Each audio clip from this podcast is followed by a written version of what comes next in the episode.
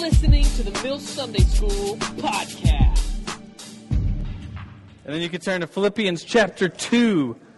Uh, we're going to look at verse, uh, I think I'm going to start in verse 5. And this is, uh, if you look at this in your Bibles, Philippians chapter 2, starting in verse 5 ish and going on. If you look at your Bible, almost all Bibles will have these verses, uh, looks like 6 through 11, as some sort of indentation. And that represents the fact that what, I, what Paul is quoting here, the author of Philippians, he's quoting Uh, an early church, an early Christian hymn.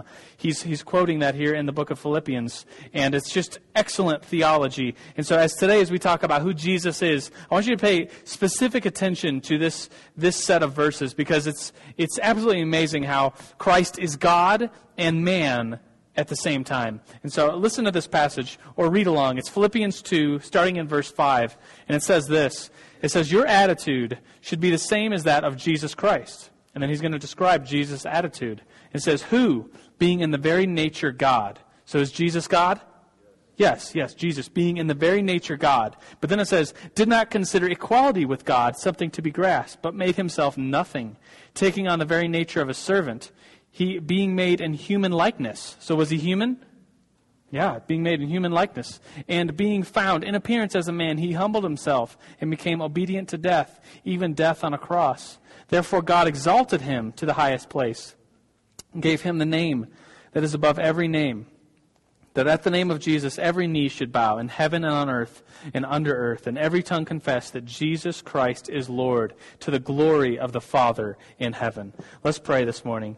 Jesus, we, right now, God, we ask you to open our hearts and our minds to understanding your nature as we talk about something that is so extremely central to what we believe today your nature, Jesus. We're talking about your godhood and, and humanity today and how those two things are combined and beautifully just there's not a mix between your 100% godness and your 100% manness. And so God, we worship you, Jesus. We we honor you today as we learn more about you and about your nature. God, we are excited to do that, excited to learn about who you are.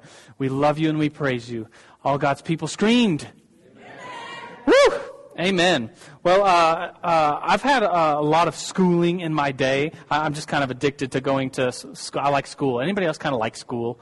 Yes, I like that. I like that you like school because I like school. I was fi- I was figuring yesterday that I've been uh, 12 years of like first grade through 12th grade, and then I went to college four years, actually kind of like five, and then I went to uh, I went I got my master's degree. That was three years, and now I, j- I just love school. And I like keep going to school. Like I love it, not because I'm wicked smart. If you know me, it, you know that I'm not wicked smart. Like oh, I'm very smart. Everyone needs to listen because I'm very smart. Um, I just like school. It's it's uh, personal problem. Anyways, uh, and now I'm working on my doctorate, which I've, I've already completed four years of that. So I've been going to school for 25 years of my life. That's a lot of school. And I've had a lot of teachers in that time. And maybe you've had, like looking back, you've had a favorite teacher. I think my favorite teacher, one of the top five at least, of all time was a systematic theology professor when I was getting my master's degree. His name was Dr. Scalise. He was a short little man that had a mustache. And he looked a lot like the Monopoly man because he wore like really cool suits. He's like, yeah, he's so cool. And he was from Seattle. So he always kind of like joke about, uh, I guess in Seattle they drink a lot of coffee. Does anybody know anything about that?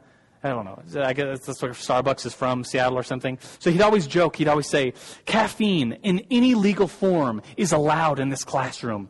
And then he'd just start laughing at his own jokes and drink some more coffee. And he's all hyped up on coffee and caffeine. it's like, what kind of form of caffeine is not legal? I don't know. It, he was half joking about that. But he was a really cool teacher that would, was very much so like any other college professor. He would lecture and give notes. But then he would enter into sort of a discussion and he would open up the class for discussion, and he'd have dialogue with students in the classroom. And the class I was attending was about maybe 15 students, so it was perfect size for really kind of getting into class discussion and talking. And he was very, uh, very good at um, kind of engaging discussion because you'd ask him a question, and instead of answering the question, he'd throw back another question. Very like Socrates kind of way of, of learning, like Socratean, like, you know, answering a question with another question. You know, Socrates from like 300 BC, Socrates taught Plato, who taught Aristotle, you know, one of the Greek dudes. And so it was always more questions. And, and so we asked him a question, which, uh, by the way, I'm going to ask you this question a little bit later on, so you can start to ponder it. But someone asked him the question, could Jesus have sinned? Not did he sin. We know that he was a perfect sacrifice, and so we know that he didn't sin, but could Jesus have sinned? Someone asked the professor this, and of course he, instead of just answering the question, asked another question. He says, What is sin?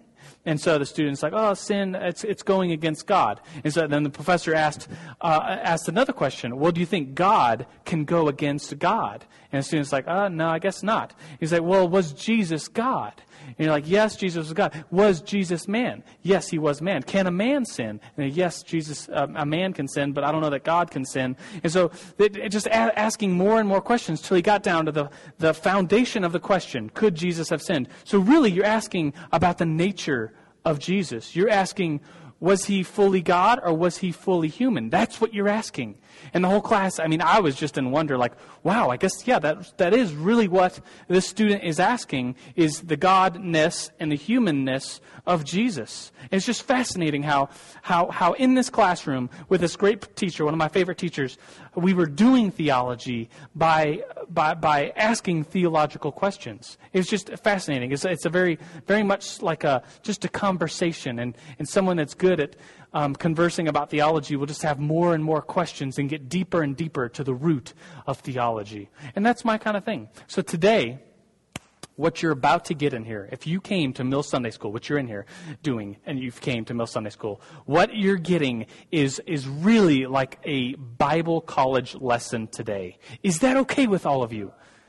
I mean, it's gonna. It's, I'm gonna be writing on the whiteboard. Uh, it's gonna be lots of notes today, uh, very brainy. And so, if you, if you, and by the way, I just, I, I'm really impressed with with all of you that have that have come to Sunday school, keep coming to Sunday school. You realize that what you're getting in Mill Sunday School is not just more sermons, but really a teaching. I mean, if you if you're coming this whole year to Sunday school, you're really getting uh, like college level, Bible college level learning out of the Mill Sunday School. So I'm really proud of you. If any of you ever need like a recommendation, if you're going into college, ask me, and I'll be like, yes, they've been coming to Sunday school. They've been getting Bible college level credit out of Sunday school. So, are you ready for that?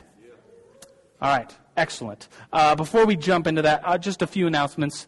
Announcement number A is that uh, if you're newish around here, we do have uh, a little card. They're on the tables. If you fill out this card, uh, providing your information and stuff, so we can put you on our email list, we will give you a uh, CD. If you give it either to me or to the people at that back table there, we'll give you a free CD, a little gift for saying thanks for coming and visiting Mill Sunday School. Uh, the other announcement is my friend Ramil leads a small group. Ramil. Uh, he's a really cool dude. He leads a small group on uh, Wednesdays. I just want to announce this small group uh, again because uh, he leads a small group on Wednesdays. It's called Remade. It meets at his house, and he kind of pairs alongside of what we're doing in Sunday school. So this week, though, if you want to discuss more, and if a lot of this goes over your head, go to the Remade small group on Wednesday night. Uh, ask Ramil or find find one of the flyers around. Go to a small group and learn some more about the nature of Jesus. Those are your announcements. Sound good? All right, let's jump right into it. And this is this. So you got to stay with me today because it's going to be very, very, very, very teachy today. Uh, if in your notes it says the Council of Nicaea, the Council of Nicaea, and I want to talk about this council because this is the council um, in which we get the Nicene Creed. Have you heard this creed before? Let me read the first part of it. You've probably heard it before.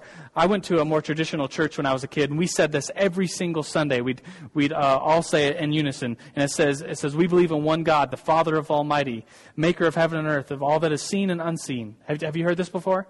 It's a Nicene Creed. It's probably one of the most important creeds in Christendom. It's the creed that's stood the test of time. This, this council was called in 325 AD. Is that a long time ago?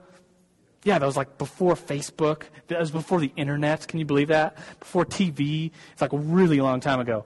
Um, and, and so this creed, this creed came out of the Council of Nicaea. And um, so here's what happened, just briefly. The Council of Nicaea was formed because uh, the Roman Empire to be a Christian in the Roman Empire in the early church was illegal. It was against the law to be a Christian. And then the emperor of the Roman Empire became a Christian. His name was Constantine, yes, excellent, excellent.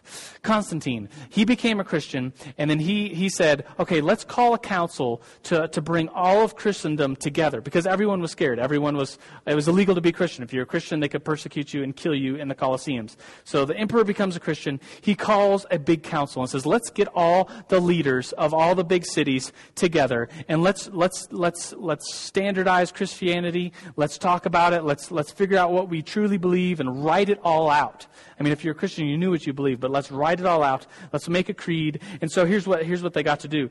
Uh, all the participating leaders of all the cities, they're, they're, either called bishops or the, the head Christian leaders of cities, were given free tr- travel to and from the council, which met in Nicaea. Nicaea is a little city in what is today Turkey. And so they were given free travel, free lodging, and they didn't have to travel alone. They were br- allowed to bring with them two priests and three deacons. Doesn't that sound like a fun party? Let's go to Nicaea and have a council. Everything's paid for by the emperor himself. And so you're like living at the Broadmoor, hanging out. Uh, you know, it'd be nice to, to, to be able to do that. Seeing as though just a few years previous, to be a Christian meant death. And so, what an honor it would be to be a leader of this city, of a, of a city, and be called to be a part of this council. And so, uh, about 300 ish leaders from around the known world, around the known Roman Empire world, came to Nicaea for this council. And there was a bunch of things they had to decide on. One of them being the creed. We'll get to that in a second. But uh, they had to decide, there was a lot of de- debate on when we should celebrate Easter because there's the Gregorian calendar, there's the Jewish calendar, so they got to decide when Easter was going to be, which is uh, the first Sunday after the first full moon, after the after the vernal equinox is when Easter is, even today. Did you know that? I'm surprised you didn't know that. Anyways. they made some rules. They, they prohibited clergy from uh, charging interest on loans. So, so imagine yourself in a, in a, tiny little village, and you're dirt poor, and you need money. The church has money. You could go to the church, get a loan, but then the church is like a loan shark, and they're charging you like 80 million percent, and they're like a payday loans cashed here, you know, big sign. It's like, no, your church shouldn't be that, right? The church shouldn't be like a loan shark. So they made a rule at the council. It's like, no, no church can lend money and charge interest. You can loan money, but you can't charge interest. And they, uh, they, they made some other rules about how a bishop is, a bishop of a city is to be elected. There has to be other, three other providential bishops saying, yes, this bishop is the bishop, unless, you know, because anybody could just stand up and say, I'm the bishop of this city. And then he's like, no, you're not. You got to have other bishops under authority over you. So that was one of the rules. This rule, I was not going to say this rule until Aaron uh, spoke about this on Friday. Were you all there on Friday when Aaron spoke about lust? Um, it, was a, it, was a, great sermon. He talked about a guy named Origen, and hopefully this won't. Uh, uh, it's, it's, a little vulgar. I just can't get around it. If you were there, you remember that uh, a, a guy named Origen back in the 200s cut off his manhood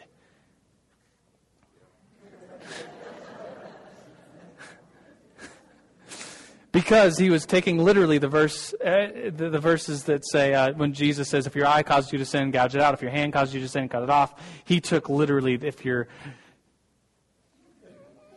cut it off. And so, uh, and so he, his name was Origen. He's a huge church leader, huge church father that wrote tons of documents. Uh, a really good Christian father of the 200s. He cut off his manhood. And so, at this meeting, at the Council of Nicaea, they made a church rule, a church law that said you can't do that.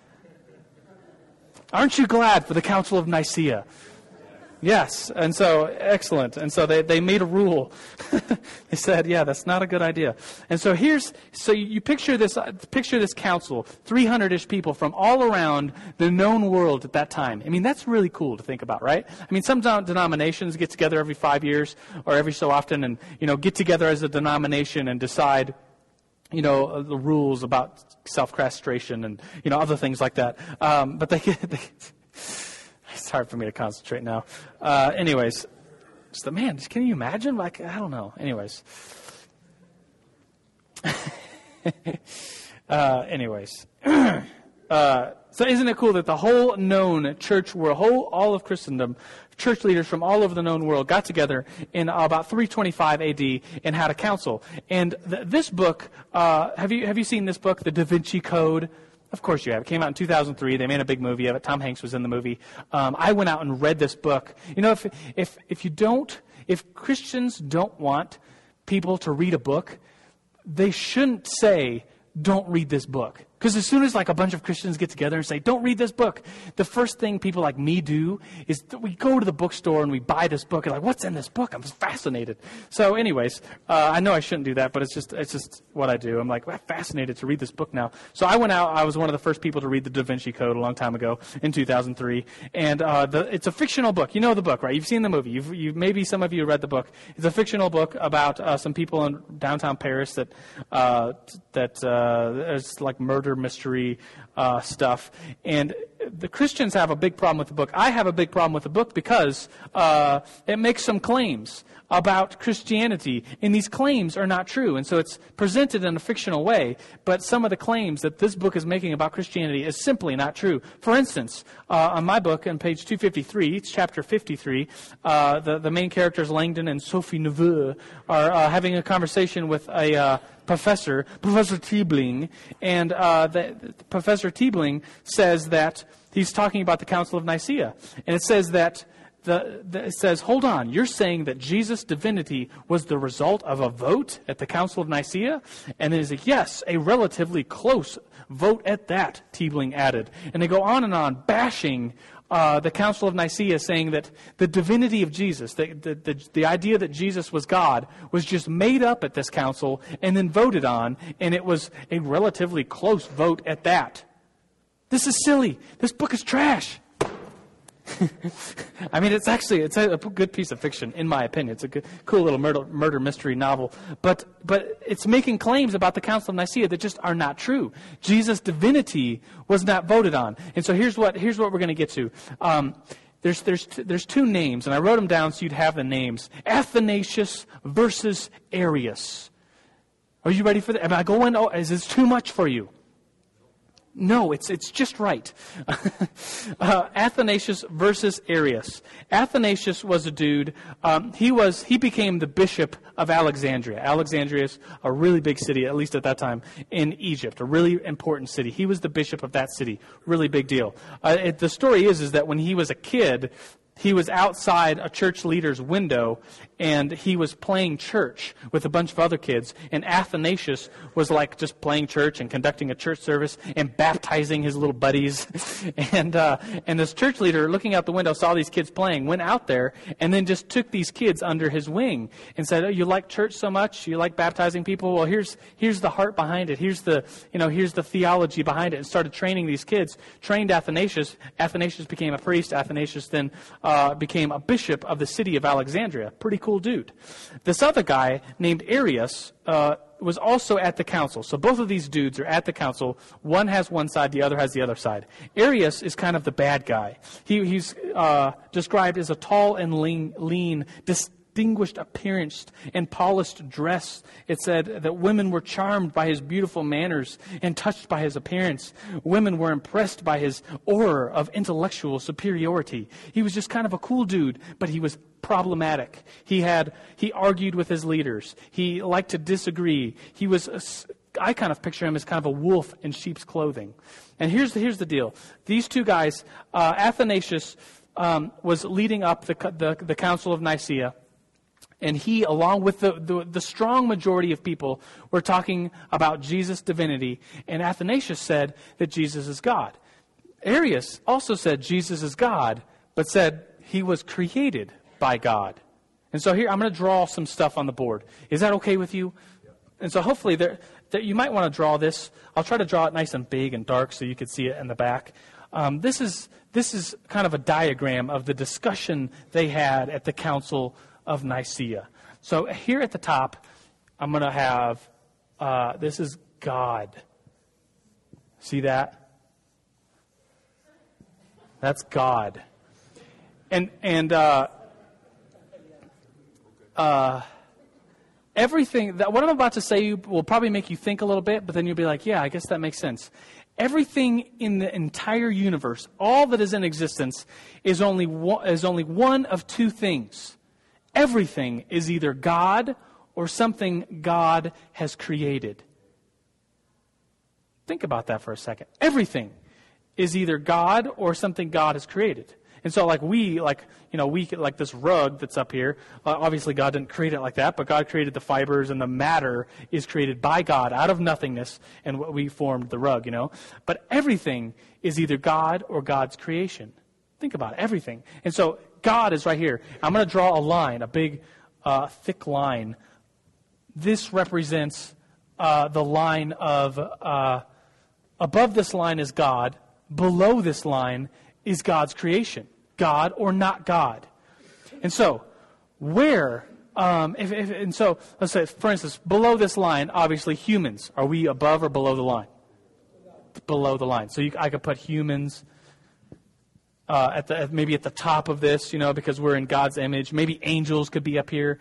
Angels would be up here near the close to the top of the thing. Uh, down lower would be like spiders are down here.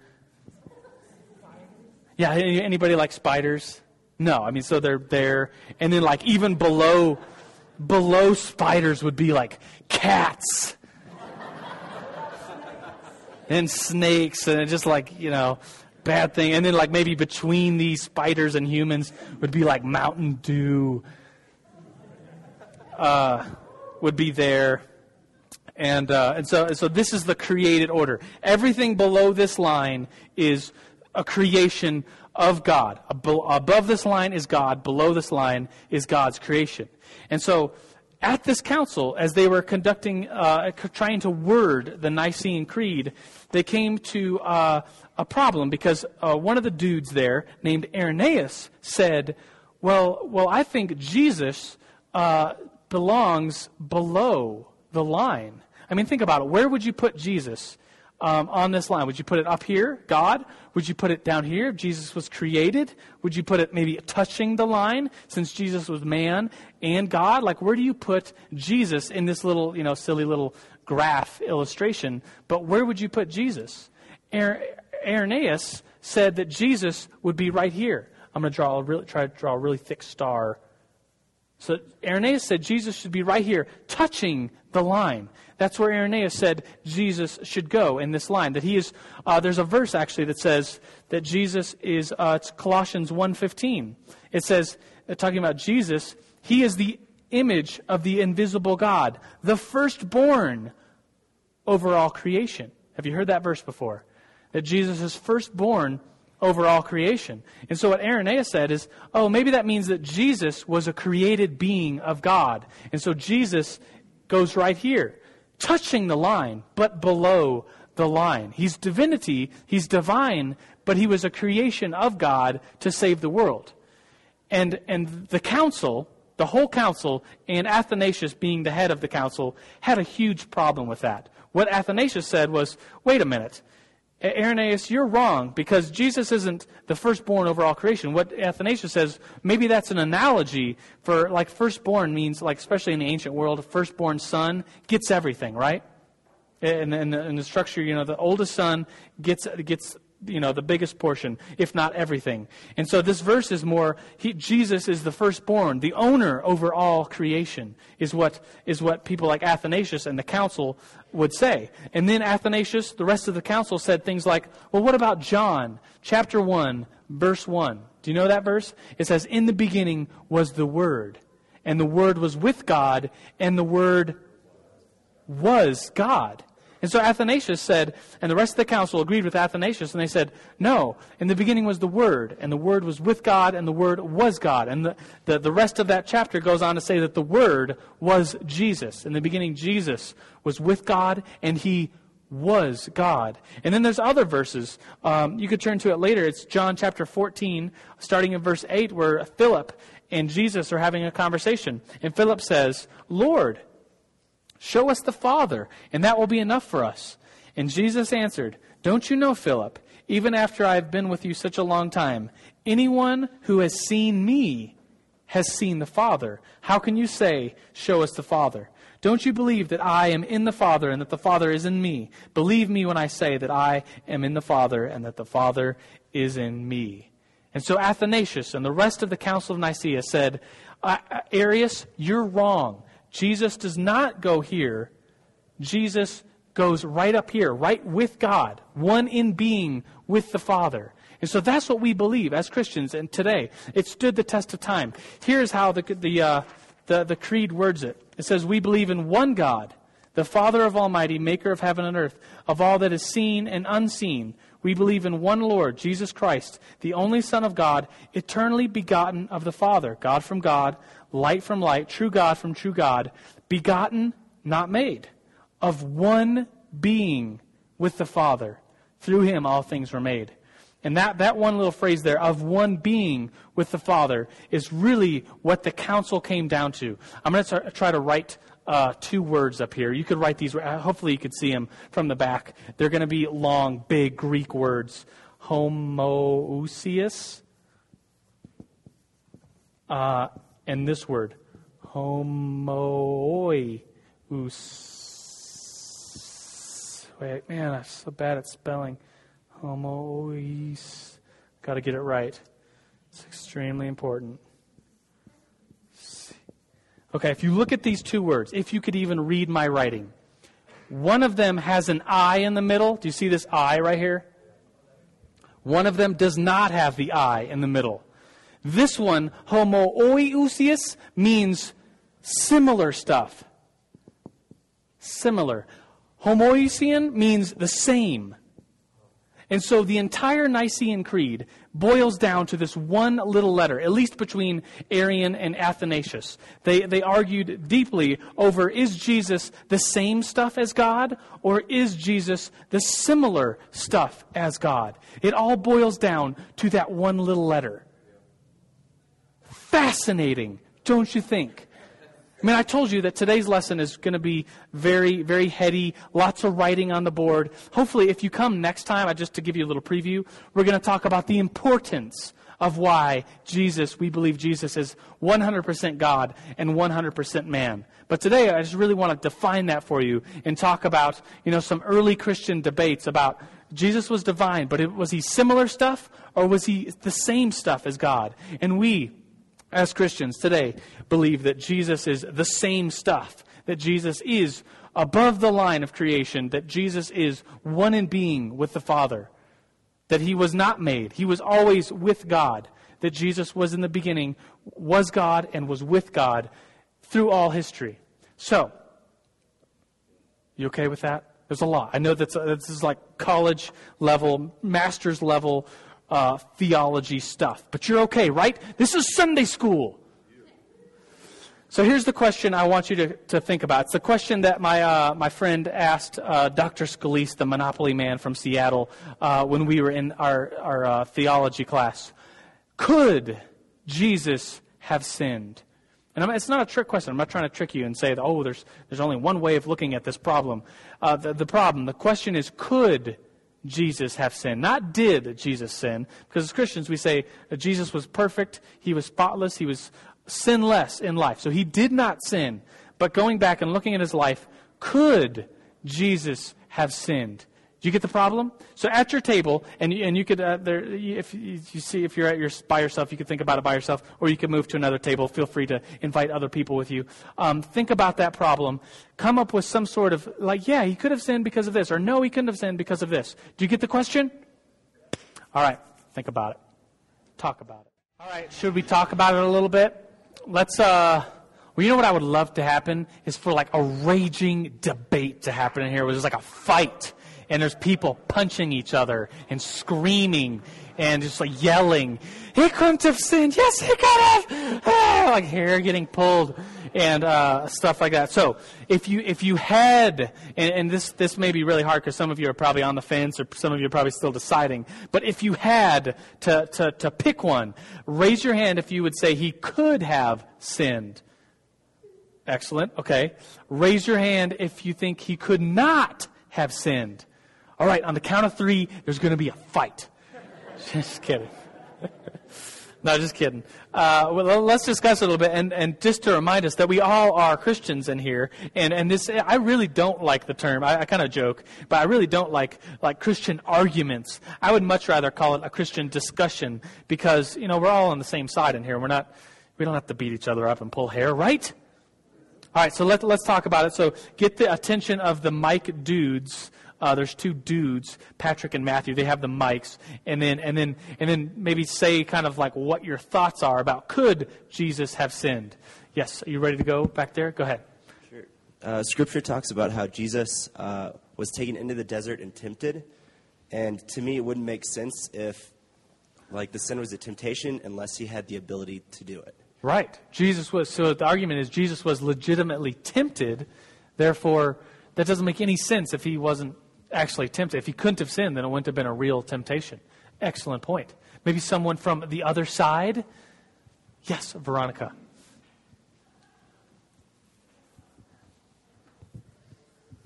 yes, Jesus was tempted in the desert for 40 days, but I know each one of us can think of a time when we've been tempted to do something, but we haven't given in.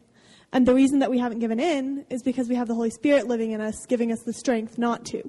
Right. So, in the same way, Jesus could have been tempted. He could have been tempted to do things, but because he's God, he has he not only has the Holy Spirit living in him all the time, he is God. He is the Holy Spirit. He's he is God to the fullest extent. Yeah. So he couldn't have actually sinned, but he could still have been tempted. Excellent point.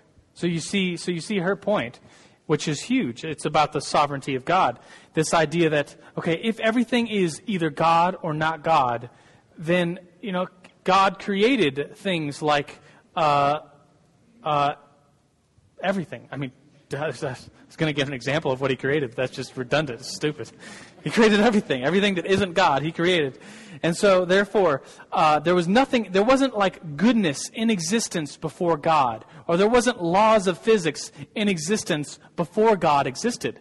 God existed all of eternity. He's always has been. And so his attributes, who he is, has, has, has made up who he is. It's not like goodness and love was around as God was for, being formed, and then God was formed in the image of love and goodness. No, we would say God was in existence for all time. Therefore, his, his nature is in itself love and goodness. And so, can God do something that is against his nature?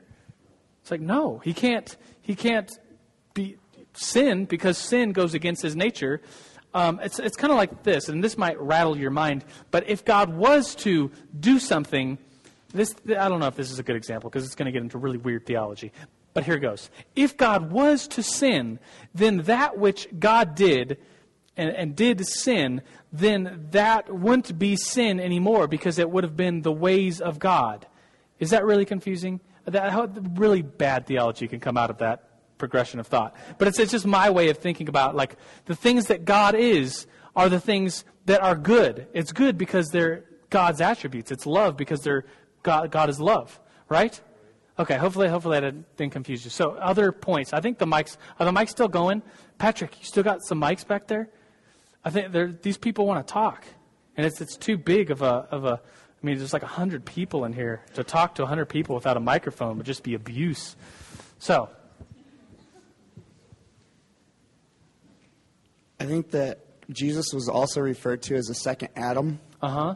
And when Adam sinned, he didn't have sin nature. So I don't think Jesus had to have sin nature in order to sin.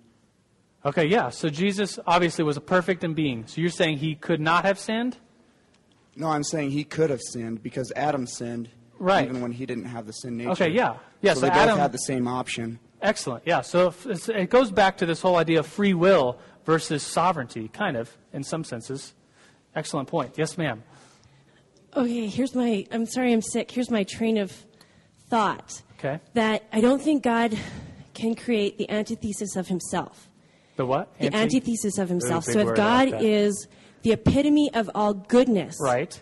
God did not create evil.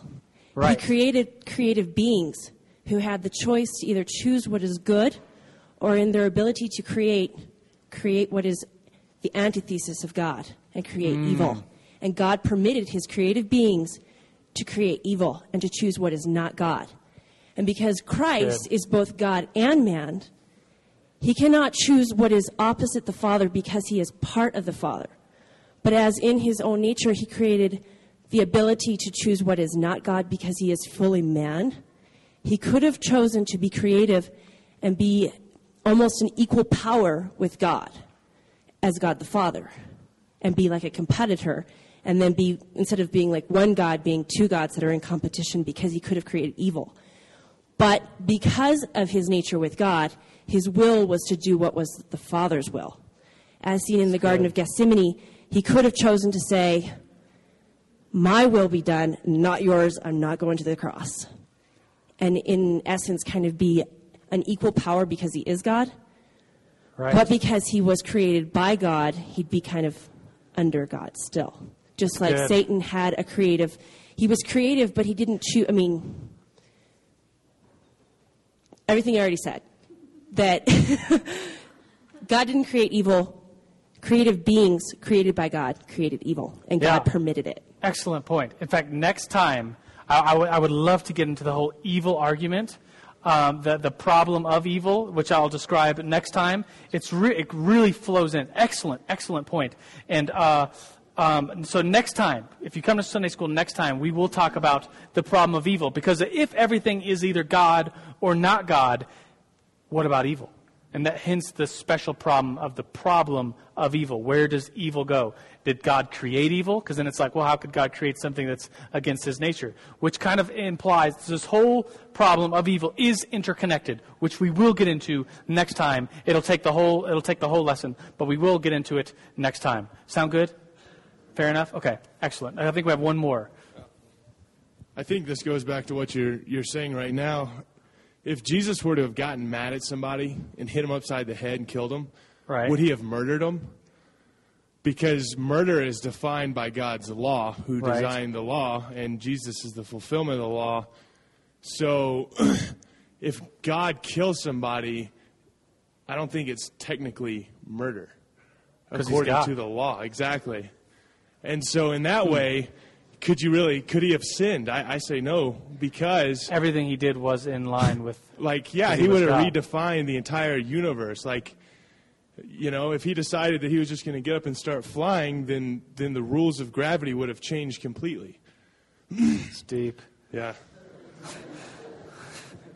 Yeah, it's a, the, excellent point. Excellent point. Here's what I say to that question.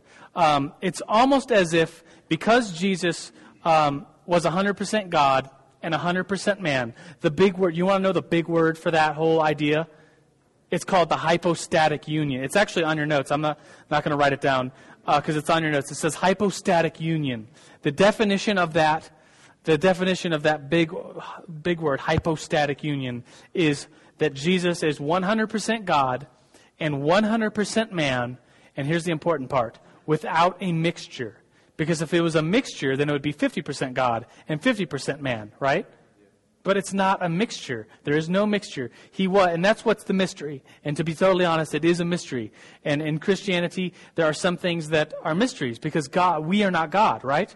There's some things like the, the divine nature of who Jesus was and the Godhead are going to be mysteries. We can kind of understand them and grasp the importance of them, but you know, that's one of the things we'll have to wait and see when we get in heaven of how Jesus could have been and still is 100% God and, and 100% man at the same time without mix. So that's what the hypostatic union means. That's what that big word means. So, to answer the question, could Jesus have sinned? In my opinion, you almost have to answer the question twice. You have to look at the 100% godness and say, no, Jesus could not have sinned because Jesus was God. And, and God cannot sin against God because God is God. His nature, everything he does, is a part of his nature. So Jesus could not have sinned because he is God. And then you have to answer the second, answer the question a second time and say, okay, Jesus, maybe he could have sinned because he was 100% man, and humans do have the ability to go against the will of God because they're humans and they're, they're, they're humans, right? Everybody, I mean, we're, we're sinful because we're humans. We've been created and we've give, been given free will, and that's part of our humanity, right? So it's a, it's a very interesting question. If this whole idea of could Jesus have sinned, it's a very good question. It's like other questions that you might get into, uh, like if you're at a coffee shop and you're discussing theology. This is the kind of fun stuff that I like to do. Uh, just think about these questions because uh, the solution that, at least in my mind, at least kind of makes sense is you have to answer the question twice because Jesus was 100% God and 100% man at the same time. And so, for instance, you may have heard this example. Um, being maybe when you were a kid or something, you came to Sunday school and you're like, how is Jesus God and man at the same time? And maybe your Sunday school teacher, trying to explain it to you, used a really bad illustration. Maybe, I mean, may, I'm sure your Sunday school teacher, if they used this illustration, wasn't trying to confuse you about the hypostatic union, but they, they may have used the example of, oh, it's like God in a human suit. Have you heard that example before? That Jesus is God in a human suit that he put on human skin and he was God inside his human suit. Anybody ever heard of that? I heard that as I mean it's it's good that you haven't heard of that because it's really poor theology. And let me tell you why. Because if you say that, if you say, well, it was like Halloween and God came down and put on a Jesus suit and he was walking around and he was like, yeah, that's that's an example of how Jesus could have been. But the problem with that is that if Jesus was nailed to the cross and killed, then it was just his suit that felt pain, right? I mean, think about it. It's like, oh, it's like a scratch in the Spider Man suit that you were wearing on Halloween. No big deal, right? I mean, kind of a big deal because it's Spider Man suit, but no big deal if it's just your suit. And so the problem with saying that Jesus is God in a human suit is saying that Jesus didn't truly feel the pain uh, and death of the cross, but he truly did feel the pain and the death of the cross. Therefore, it wasn't just God in a human suit, it was 100% human and 100% man, uh, 100% God at the same time. And so another example is uh, that the, the other side of that is, is that God made a human, and this human uh, was was a really good human, and then some some really poor theologians have said heretics of the church have been kicked out of the church, at least when the church was forming in the early days, for saying that Jesus uh, was just a man up until he was baptized, and then God descended upon him, and he became God at baptism, and he and he becoming God, he just became really God's prophet. He was more human than God.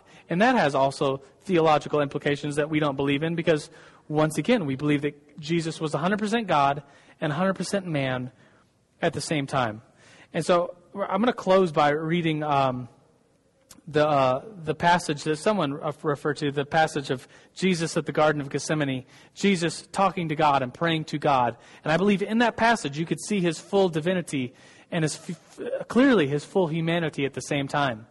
Um, but before I do that, uh, I just want to kind of give a preview of next week of why this is so important. And I'm, I'm so glad you bared with this very heady lesson today.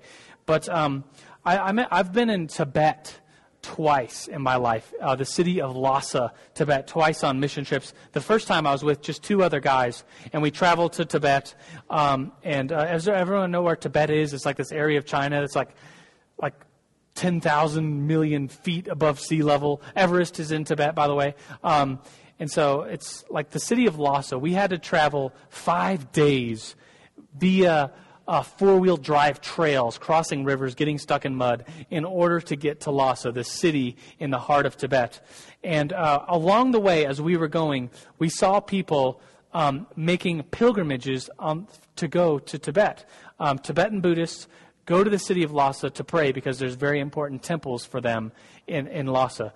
And so people were walking, people were literally crawling to the city of Tibet to make it harder on themselves, to make the journey as hard as they could on themselves in order to please the gods. And so they would do prostrations. They would get down on their faces, like all the way down, lay on the ground, all the way out, and then get back up, take a step, get all the way back down, lay on the ground, and then get up, take a step. And they would do this for hundreds, literally hundreds of miles on the way to Tibet in order to make their journey very hard, in order to get the attention of the gods, in order to impress the gods. That's the Tibetan Buddhist religion.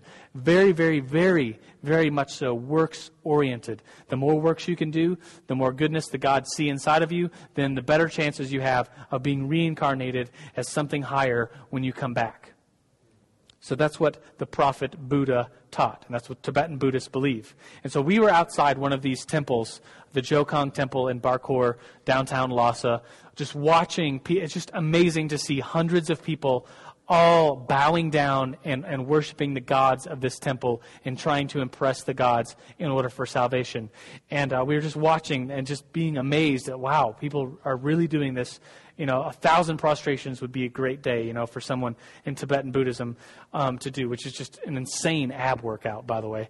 But, uh, anyways this Tibetan Buddhist, uh, you know, with the whole garb, the whole orange, came up to us smiling, the three of us smiling, and said, uh, Do you speak English? And we said, Yes. He said, Oh, can I talk to you and practice my English? We're like, Yeah, sweet. And so he started asking us questions like where we're from, what do we do? Uh, and then we, we, you know, we started asking him questions, and we started talking about religion and why these people were prostrating themselves, you know, laying all the way down, getting all the way back up. It's just fascinating. If you, if you ever go to Lhasa, you'll have to go to the temple and outside of the temple is like marble that has been polished to a high shine because people are constantly laying down and, and their bodies are rubbing the stone just like rock. You know, rocks get really smooth in water. But outside this temple is just like shiny glass marble from people prostrating themselves day in, day out. Um, so, anyways, we were talking to this Tibetan Buddhist, this monk, and uh, he was telling in English we were we were talking, and he was telling us about his religion, and he he was he was telling us about Tibetan Buddhism. Then he asked us about our religion and said, "Oh, d- Christians, you guys follow the prophet Jesus," and we said, "No, he is not a prophet." And he, this Tibetan Buddhist, this monk, could not understand. He was like, "Wait, Buddha was a prophet, and we follow the teachings of Buddha the prophet. Don't you follow Jesus, the teachings of Jesus as prophet? And we said, no. We do not follow Jesus' teachings because he was a prophet. We follow the teachings of Jesus because he was God himself.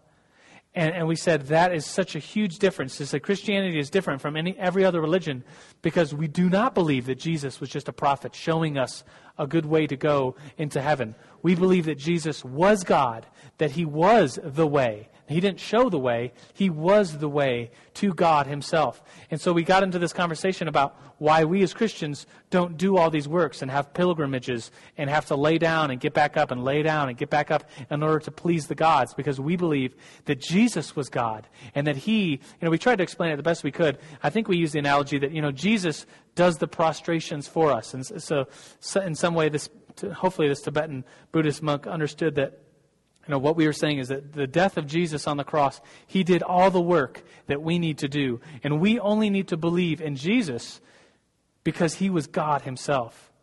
And that is we don't just believe that Jesus was a prophet. We believe that he was, in fact, God himself. And I hope to really get into that next time, but I, I do want to close with that passage in Matthew.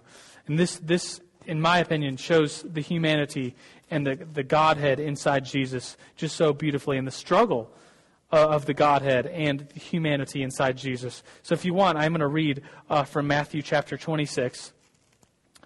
Matthew 26, starting in verse 36. This is uh, where Jesus goes to the Garden of Gethsemane the night before he was going to be killed on the cross. And since he was God, he knew the happenings, what was going to happen the next day. And so here's his prayer between him and God. And they're one in being. But there, but there is, you know, there is, there, they are separate persons, but they're one in being. And so here's that mystery. Here's, here's that conversation that Jesus has with God at the garden. It starts in uh, Matthew 26, starting in verse 36. It says this. It says, when Jesus was with his disciples, went, went to a place called Gethsemane, and he said to his disciples, sit here uh, while I go over there and pray. He took Peter and the two sons of Zebedee along with him, and he began to be very sorrowful and troubled. Then he said to him, My soul is overwhelmed with sorrow to the point of death. Stay here and keep watch with me. So he's with his disciples. And maybe you've heard the story or read this before that his disciples are with him and he goes off to pray, and then his disciples start falling asleep. But what I, what I want you to pay attention to is what Jesus prays. It says this it says, Going a little further, Jesus fell to his face uh, to the ground and prayed, My Father, if it is possible, may this cup be taken from me. Talking about the next day, talking about how he's going to have to die. And then it says, Yet not as I will, but as you will. Then he returned to his disciples and found them sleeping. Could you not have kept watch with me for one hour? He asked Peter. Watch and pray so that you will not fall into temptation. The spirit is willing, but the body is weak. He went away a second time and prayed, My Father, if it is not possible for this cup to be taken away unless it is not possible for this cup to be taken away unless I drink it. May your will be done. It's just a wonderful, uh, you know, maybe not wonderful is the right word, but a, just a description, a beautiful description of Jesus being God, but being a, a separate person and praying for the will of God to be done. And this, this image of, of the legitimacy of Jesus suffering on the cross, that he was human. He did suffer on the cross. And his suffering was, is the gift of God to us because he was God. And since he was God, he's able to fully take away our sins. Let's pray this morning. God, as we, as we are just amazed by, by the power of who you are, because Jesus, you are God, we are amazed that you came to this earth uh, in the form of a human being. And God, you know what it's like to be filled with sorrow. You know what it's like to be troubled. You know what it's like to feel pain. But at the same time, your pain was unlike any of our pains because you didn't deserve it. You were God. You were perfect. And yet you came down and suffered for our sin. And so, God, we see that, that representation that you are God and that you are man at the same time. And we realize how important that is. God, would you help us? Help us to continue understanding your nature the beautiful nature that you are God and that you are man, you're human at the same time.